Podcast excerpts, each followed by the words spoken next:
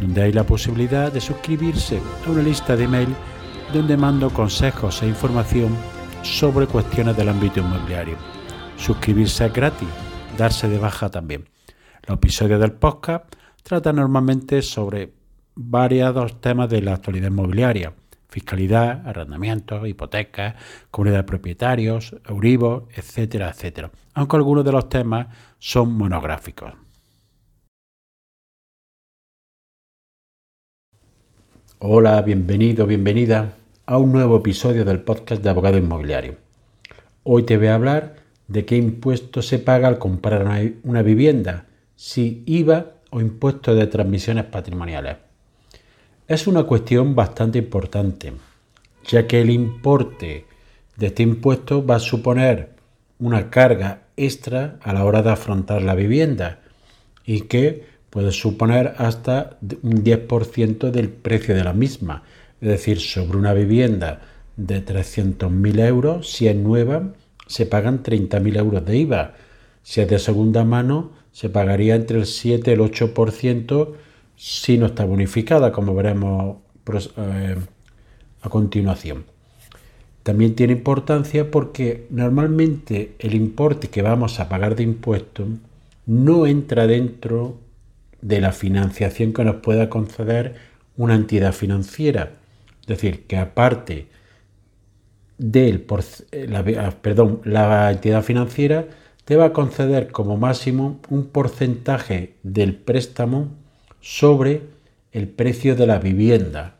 Normalmente si es vivienda nueva un 80% y si es vivienda para segunda residencia un 60% o también en caso de que se trate de locales o una vivienda, un piso para usarlo como sitio eh, para ejercer una actividad profesional. Entonces, para hacer, realizar esta compra tenemos que tener la partida en consideración de que hay que guardar una cantidad importante para complementar el precio desde la posible financiación y aparte los gastos que tenemos que abonar, de los cuales la partida más importante es el impuesto de la misma. Pero ¿qué se entiende por vivienda en la ley del IVA? Por esta ley que es de 1992 no la define, aunque la Dirección General de Tributos sí la califica como edificio o parte del mismo destinado a habitación o morada de una persona física o de una familia, constituyendo su hogar o la sede de su vida doméstica. Cuando se trata de primera entrega de vivienda, esta tributa siempre por el IVA. Pero, ¿qué es una primera entrega de vivienda? Se entiende por primera entrega de vivienda aquellas que se adquieren al promotor cuando la construcción o rehabilitación de un edificio, aquí podemos entrar en problemática, hay alguna problemática, qué tipo de rehabilitación hay que hacer al edificio para que pueda considerarse dentro de estos requisitos, salvo que las viviendas se hubiesen utilizado de forma continuada por un plazo igual o superior a dos años por personas distintas de los adquirentes. Es decir, que si el promotor, una vez finalizadas las obras, alquila las viviendas y las vende transcurridos dos años del, del mismo, si estas viviendas se adquieren por los mismos arrendatarios, estamos dentro de la consideración de primera entrega y por lo cual tributa por IVA, que siempre es un 10%, salvo de vivienda habitual, perdón, salvo de vivienda protegida, que es un 4%. Pero si estas viviendas son adquiridas por personas distintas, tributa por el impuesto de transmisiones patrimoniales. ¿Y cuándo se considera que una obra de construcción de una vivienda está terminada? Normalmente cuando se obtiene la licencia de primera ocupación, que es previa, que anteriormente se ha pedido un certificado de fin de obra por arquitecto y aparejador que dirigieron las mismas. ¿Cuáles son los tipos impositivos en estas operaciones? El IVA está establecido a nivel nacional. El, tipo impositivo en la venta de vivienda y hasta dos garajes que se compran con la primera vivienda, es 10% con carácter general y el 4% cuando se trata de viviendas de protección oficial, de régimen especial o de promoción pública. Por su parte, la compra de una vivienda usada supone para el comprador el pago del impuesto de transmisiones patrimoniales onerosas,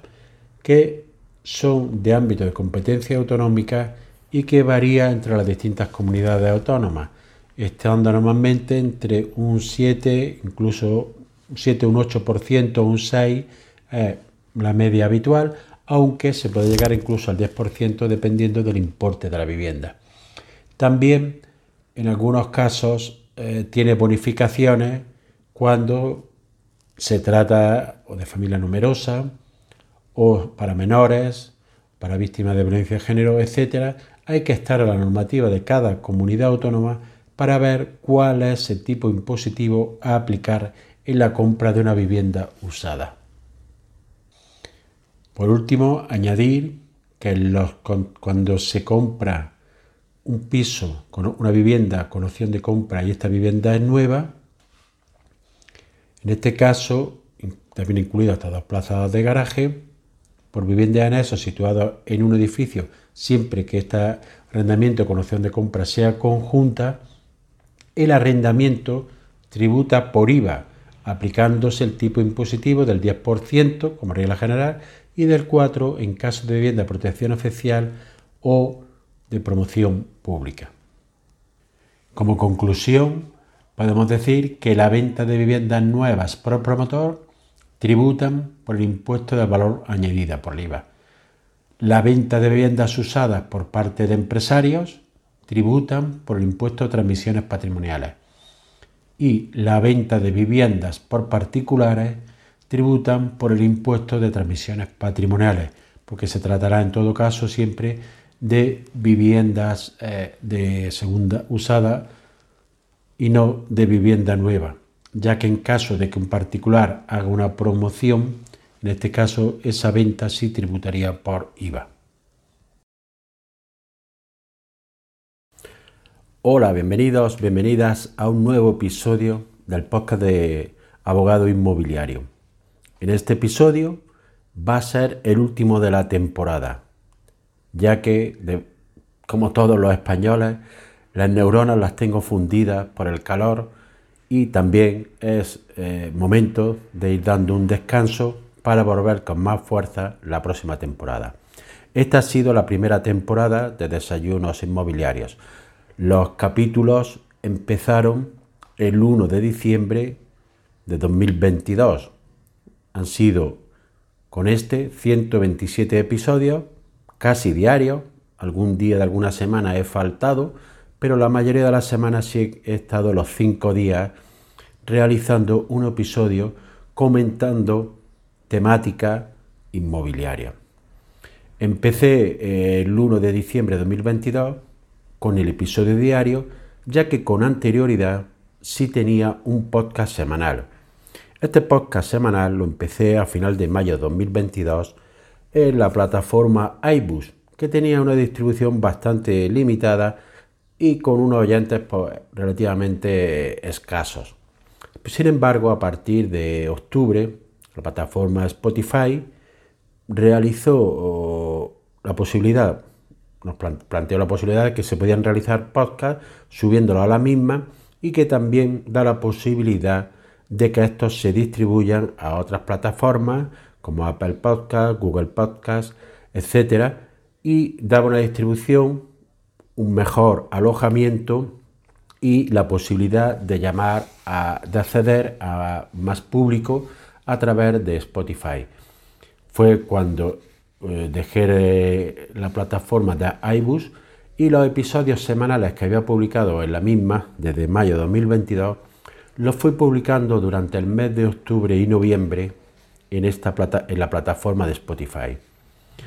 A partir del 1 de diciembre de 2022 empecé con la publicación de desayunos inmobiliarios. La temporada ha durado hasta el día de hoy, como he dicho he faltado algunos días puntuales y volveré el 1 de septiembre con nuevos episodios de Desayuno Inmobiliario y tratando siempre pues temática similar a la que he tratado hasta ahora. Si han sido siempre relacionados con el ámbito inmobiliario, pero desde eh, aspectos muy variados, ya que he tratado tanto eh, temáticas más jurídicas, como temáticas relacionadas con la propiedad, con la, con la posesión, temáticas jurídicas, analizando algunas veces algunas sentencias brevemente que, que se han dictado. También ha habido oh, temáticas relacionadas con los arrendamientos urbanos en sus numerosos aspectos, tanto desde el punto de vista de la renta, la fianza, el tipo de contratos. He analizado también algunas mm, temáticas relacionadas con la relación de las partes con la inmobiliaria, con algunos contratos, como los pactos de exclusividad, las franquicias, las hojas de visita. Eh, hay aspectos que se han tratado relativos también a la compraventa, documentos de la compraventa, eh, impuestos en la compraventa, cómo realizar la inscripción de la vivienda y aspectos relacionados también con las hipotecas tanto desde el punto de vista económico como desde el punto de vista jurídico, como cancelación de la hipoteca, los seguros que seguros eran obligatorios con la hipoteca, etcétera, etcétera. También ha habido aspectos relacionados desde el punto de vista económico, es decir, cómo iba a evolucionar el precio de la vivienda, la evolución del Euribor, que afectaba mucho a la compra de vivienda, ya que supone la posibilidad de acceder a una financiación para la compra de la misma, aspectos también relacionados con la evolución de los precios, la evolución también desde el punto de vista jurídico que ha habido durante este año, con especialidad, bueno, con la gran importancia que ha tenido la ley de vivienda y yo creo que el desastre que ha supuesto para el sector inmobiliario y que ha afectado sobre todo a que se han retirado muchísimas viviendas del alquiler para vivienda habitual y veremos también cómo puede afectar esta ley a lo largo del año y qué va a suceder en caso de que haya un cambio de signo político en el gobierno. También he tratado aspectos relativos más jurídicos relativos a los procedimientos judiciales sobre desahucio, procedimientos que puede haber también en caso de del precario, como la ley de vivienda ha afectado también a estos procesos judiciales que va a suponer un retroceso al que ya de por sí tiene la justicia española y más que se ha incrementado con las sucesivas huelgas que ha habido de los miembros que integran la misma, tanto letrado de Administración de Justicia, antiguo secretario judicial en primer lugar, después fueron los jueces y magistrados y por último los funcionarios que todavía su situación está sin resolver. Asimismo, la ley de vivienda ha supuesto un número de episodios importante últimamente debido a la importancia que ésta puede tener en el devenir del mercado inmobiliario. Y por último, otro de los aspectos que también he tratado son algunos aspectos de, relativos a la propiedad horizontal, relativos al eh, quién puede ser presidente en la comunidad, los derechos de voto, las obligaciones de los propietarios dentro de la comunidad, etc.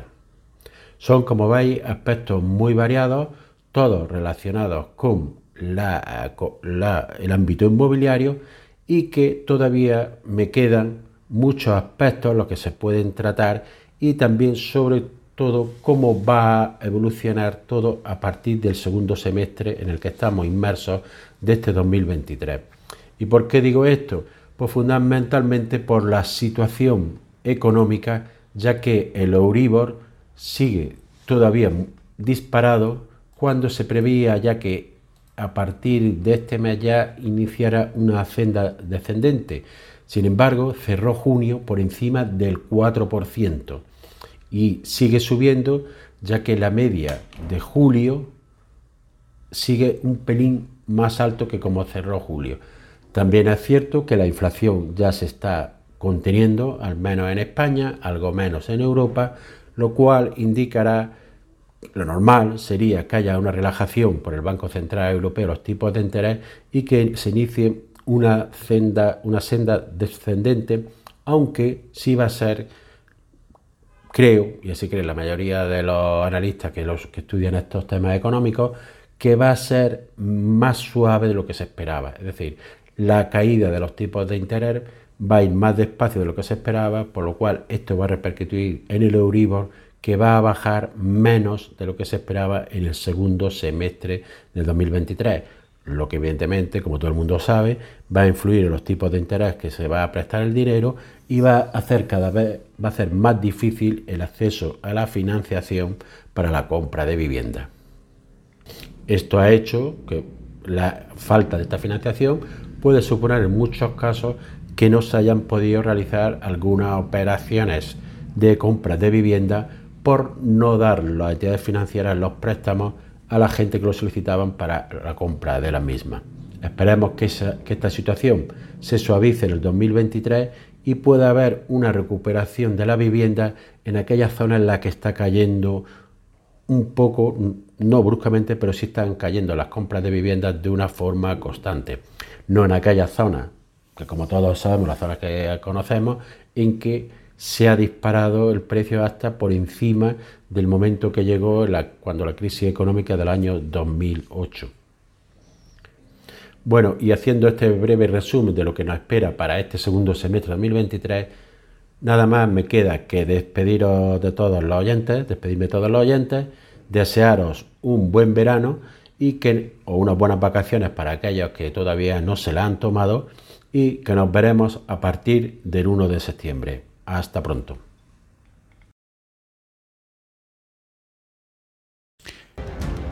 Y así llegamos al final del episodio de hoy. Espero que te haya sido de utilidad para ampliar tu conocimiento en el ámbito inmobiliario. Si quieres que, que este podcast llegue a más personas, puedes compartir el enlace del episodio en tus redes sociales o darle una valoración positiva en la aplicación que utilizas para escucharlo. Recuerda que puedes seguir abogadoinmobiliario.com. Gracias por escuchar, nos vemos en el siguiente episodio y que tengas una excelente semana.